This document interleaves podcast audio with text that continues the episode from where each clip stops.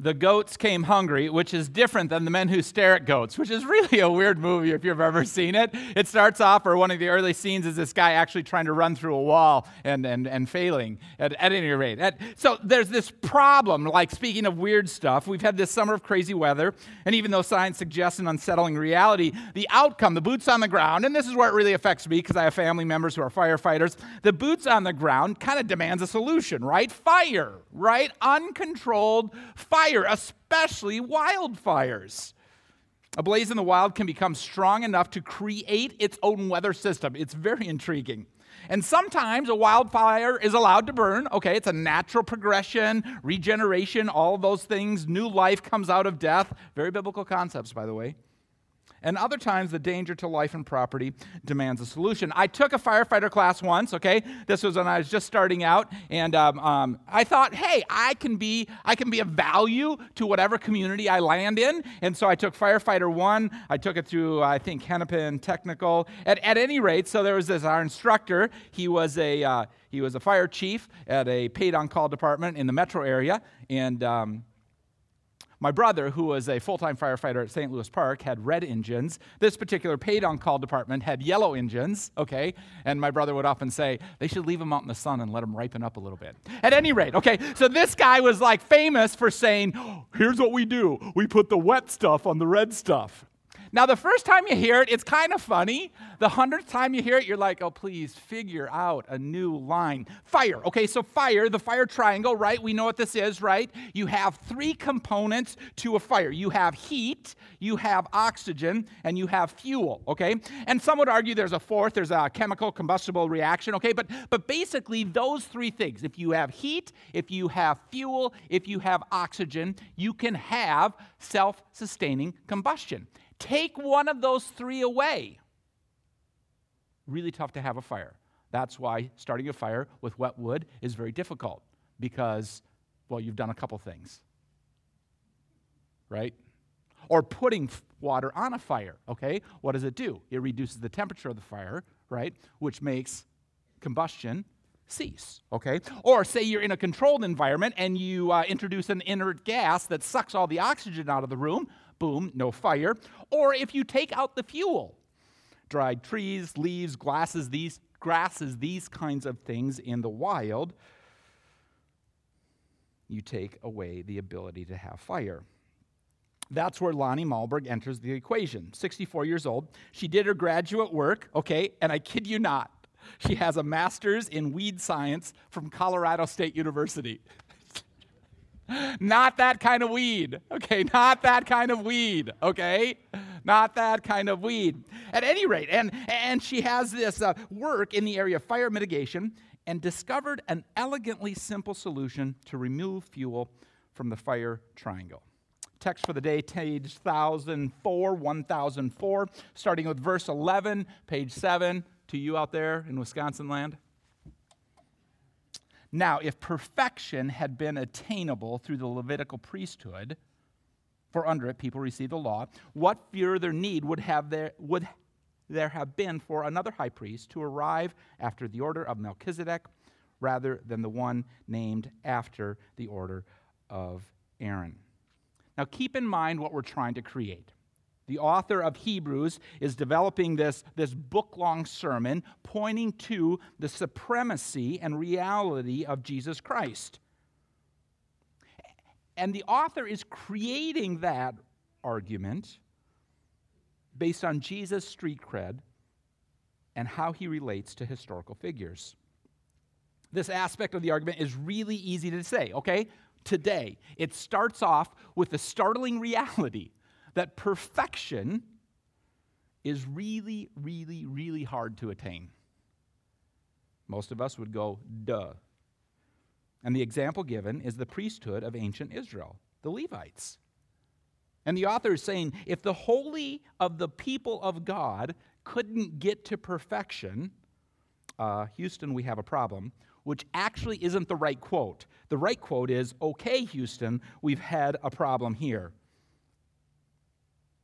The specific instance in this case is revealing the need for Christ to be a perfect high priest without sin.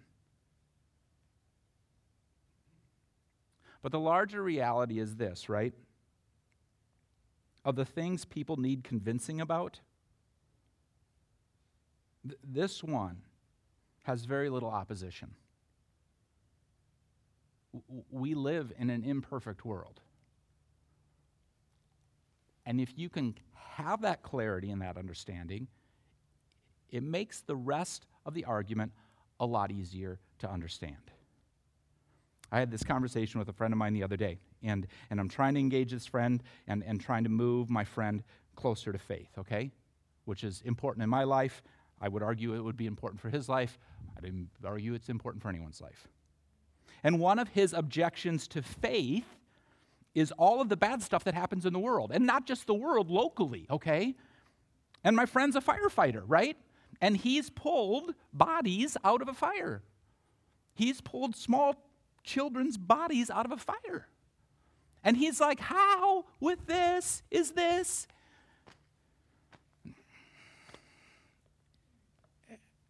And I'm like, Yeah.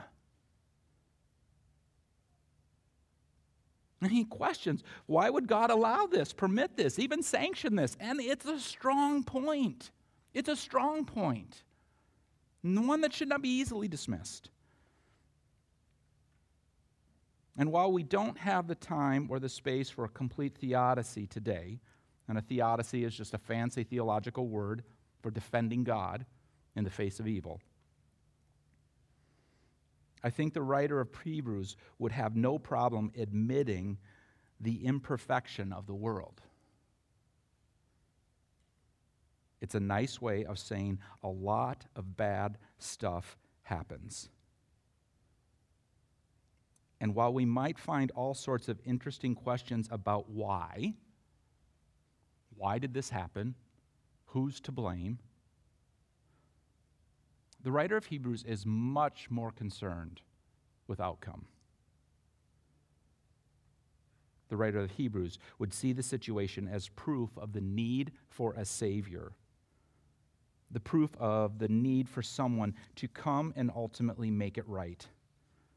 And I think most people can get on board with that. When we see something wrong, isn't there something powerful inside us that wants the wrong to be made right? So, for the sake of the few moments that we have together, let's put the question of why on hold and agree. The world is far from perfect and needs someone or something or some way to make it right. Now, if perfection had been attainable through the Levitical priesthood under the people receiving the law, what need would there have been for another high priest, another priest to arise after the order of Melchizedek? Rather than the one named after the order of Aaron. For when there is a change in the priesthood, there is a necessary change in the law as well. Given that perfection under the Levites wasn't happening, bring in the lefty. I think Jesus Christ was a lefty.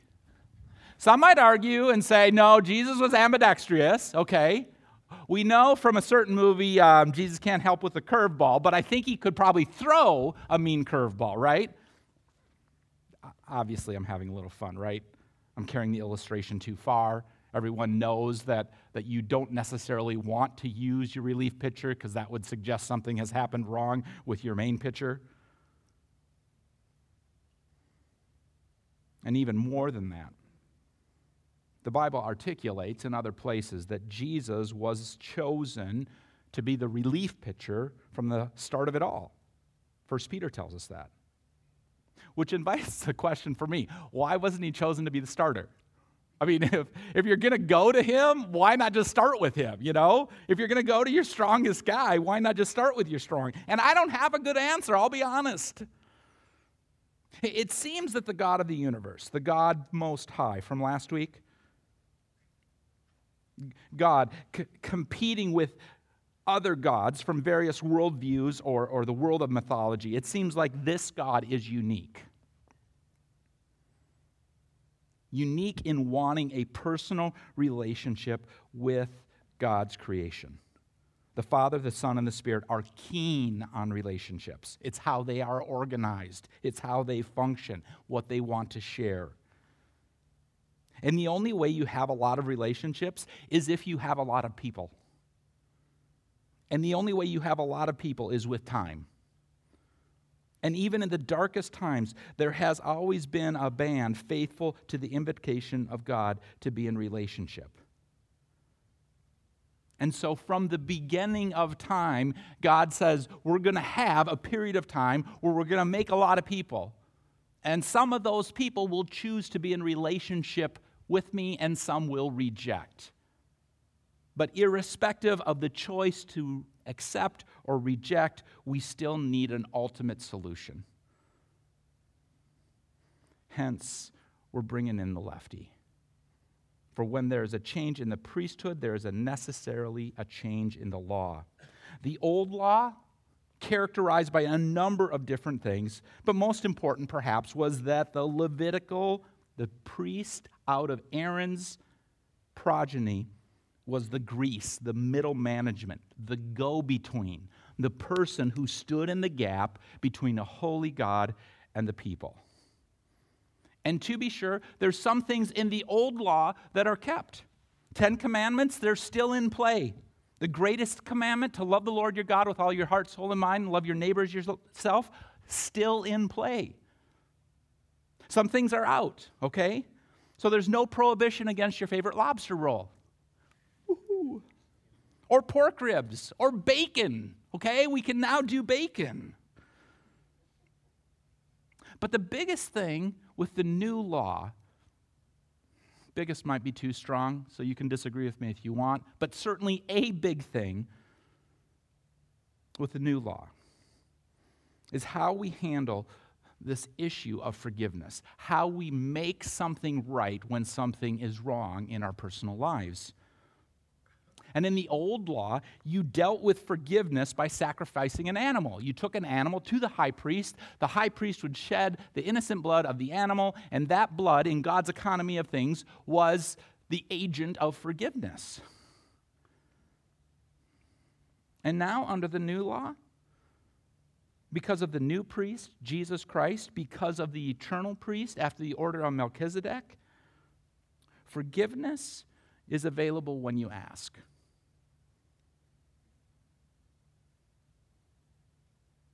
Rarely does a week go by when we won't pray for the needs of Timberwood Church as a staff. Rarely does a week go by when I won't receive a text message. I got one from this from a friend of mine this last week. John, my sister just went in. They've discovered something, and we need prayer. And I texted back a prayer. Rare is there a week where we don't have okay a prayer request coming in saying pray for this specific person because there's a specific need. Okay. Okay. And some people look at the role that I occupy and say, if you pray, it'll make a bigger difference to God. And I would say, if we pray, it'll make a big difference to God. But there's nothing inherently special about my prayers over your prayers. There's nothing special about me being heard over you being heard. Because under the new law, we all get to come to a holy God without anyone in between us. We have direct access to the creator of the universe when we open our voice, we turn our thoughts, when we direct our attention to God. We have access directly to God instead of going to a middleman which is especially helpful to the ladies. Because when has a guy ever gotten something right? Another key transformation, another key aspect is this notion of transformation. But we will get more of the difference between the old law and the new law next week. Back to the text. For the one of whom these things are spoken belonged to another tribe, for which no one has ever served at the altar. For it is evident that our Lord was descended from Judah, and in connection with that tribe, Moses said nothing about priests. This becomes even more evident when another priest rises in the likeness of Melchizedek, who has become a priest not on the basis of legal requirement concerning bodily descent, but by the power of an indestructible life. For it is witnessed of him, You are a priest forever after the order of Melchizedek. The writer of Hebrews arguing what we're talking about is a guy from a different tribe our Lord, the tribe of Judah, the lion of Judah, first in the family. Some of us in our past histories have said, I was the first person to go to school. I was the first person to go to college. I was the first person to earn a living. These types of things. This is the first in the family to be a priest. And not based on genealogy, but based on the fact that Jesus went face to face with death, with Satan, and won. The text says an indestructible life, all hinging on the resurrection. The deeper magic, C.S. Lewis, that when an innocent human, a perfect human, a person who has attained perfection in a world that is not perfect, when that individual dies a sacrificial death, it turns back the hands of death. And then through this miracle and through this life, all who experience, all who ask, can experience this new life. It is the logic of replacing the Levitical priesthood, the Aaronic priesthood, with Jesus. And for a first century church, coming out of the reality of growing up in a Jewish faith tradition, incredibly important to move people's eyes away from a temple and an altar to the Christ. Life changing, life altering. But also the logic of a need for a priest to begin with. The imperfection of the world, the imperfection of humans the inability that we have to save ourselves.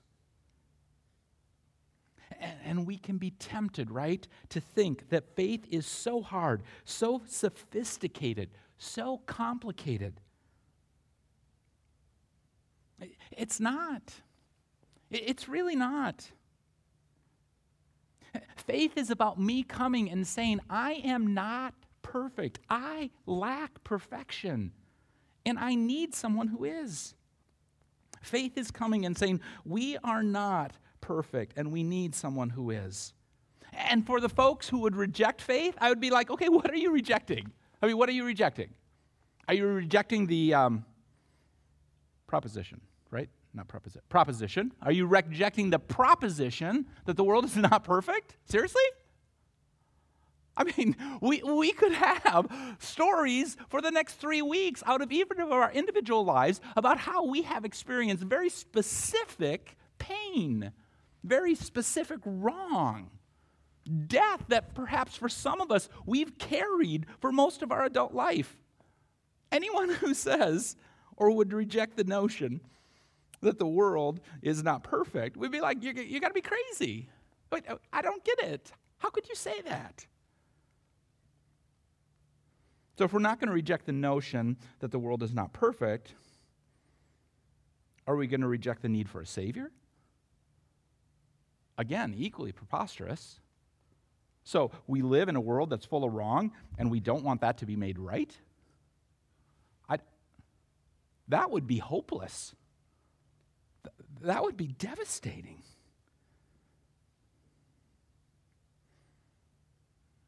Faith isn't hard. Faith is an uncomplicated expression of solving a real world reality. So, back to our friend Lani Malmberg, 64 years old, does her graduate work, master's in weed science from Colorado. I just love that line master's in weed science. Some of you have got a master's in weed science.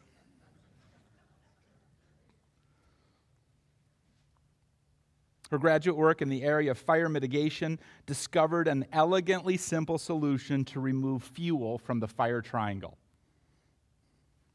She has a, tra- she has a band of traveling goats. I kid you not. She owns 200 goats. She owns two uh, sheep dogs or goat dogs, okay? And they will go to places, okay? And they will reduce the vegetation that ultimately dries out and becomes fuel for fire, especially on steep hillsides where nothing else can get to it, right? Because in a fire, a wildfire scenario, okay, you have that goes right up the hill and just devastating, takes out everything in its wake. Enter the hungry goats because the goats will eat everything in sight. And then the goats digest the brush, okay? Okay? And she keeps the goats on a plot of land long enough so that their waste returns back to the soil, increasing its potential to hold water. And if you can hold more water, the land prospers. The goats eat the grass, the leaves, the tall brush, the type of vegetation that is part of the fuel ladder And more than stop a fire, Ms. Malmberg aims to prevent it from even starting. By increasing the soil organic matter by 1%, the soil can hold an additional 16,500 gallons of water per acre, says Ms. Malmberg. What an elegant, unsophisticated solution. Explain it to me like I'm a kindergartner. Jesus. Few people would argue or object to the notion that he was truly something special. And the how that we know about Jesus is this book. And the why of Jesus was that he was to give his life for us to defeat the bad guy and offer a relationship, direct access to God, complete with forgiveness for all who ask. Please pray with me.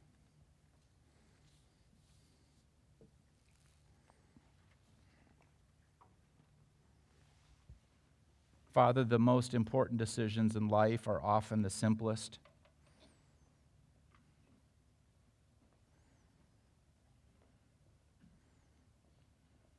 Decision to embrace life.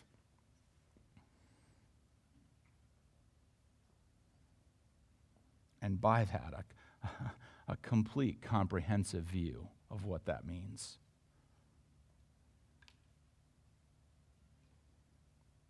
Father, I thank you for the reality that is Jesus Christ. And while I confess my own inadequacies to understand the pain that exists in the world and why it has to be so bad.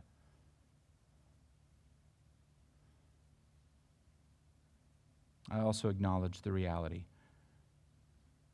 of an unsophisticated solution a life with your Son, direct access to you, being led by the Spirit.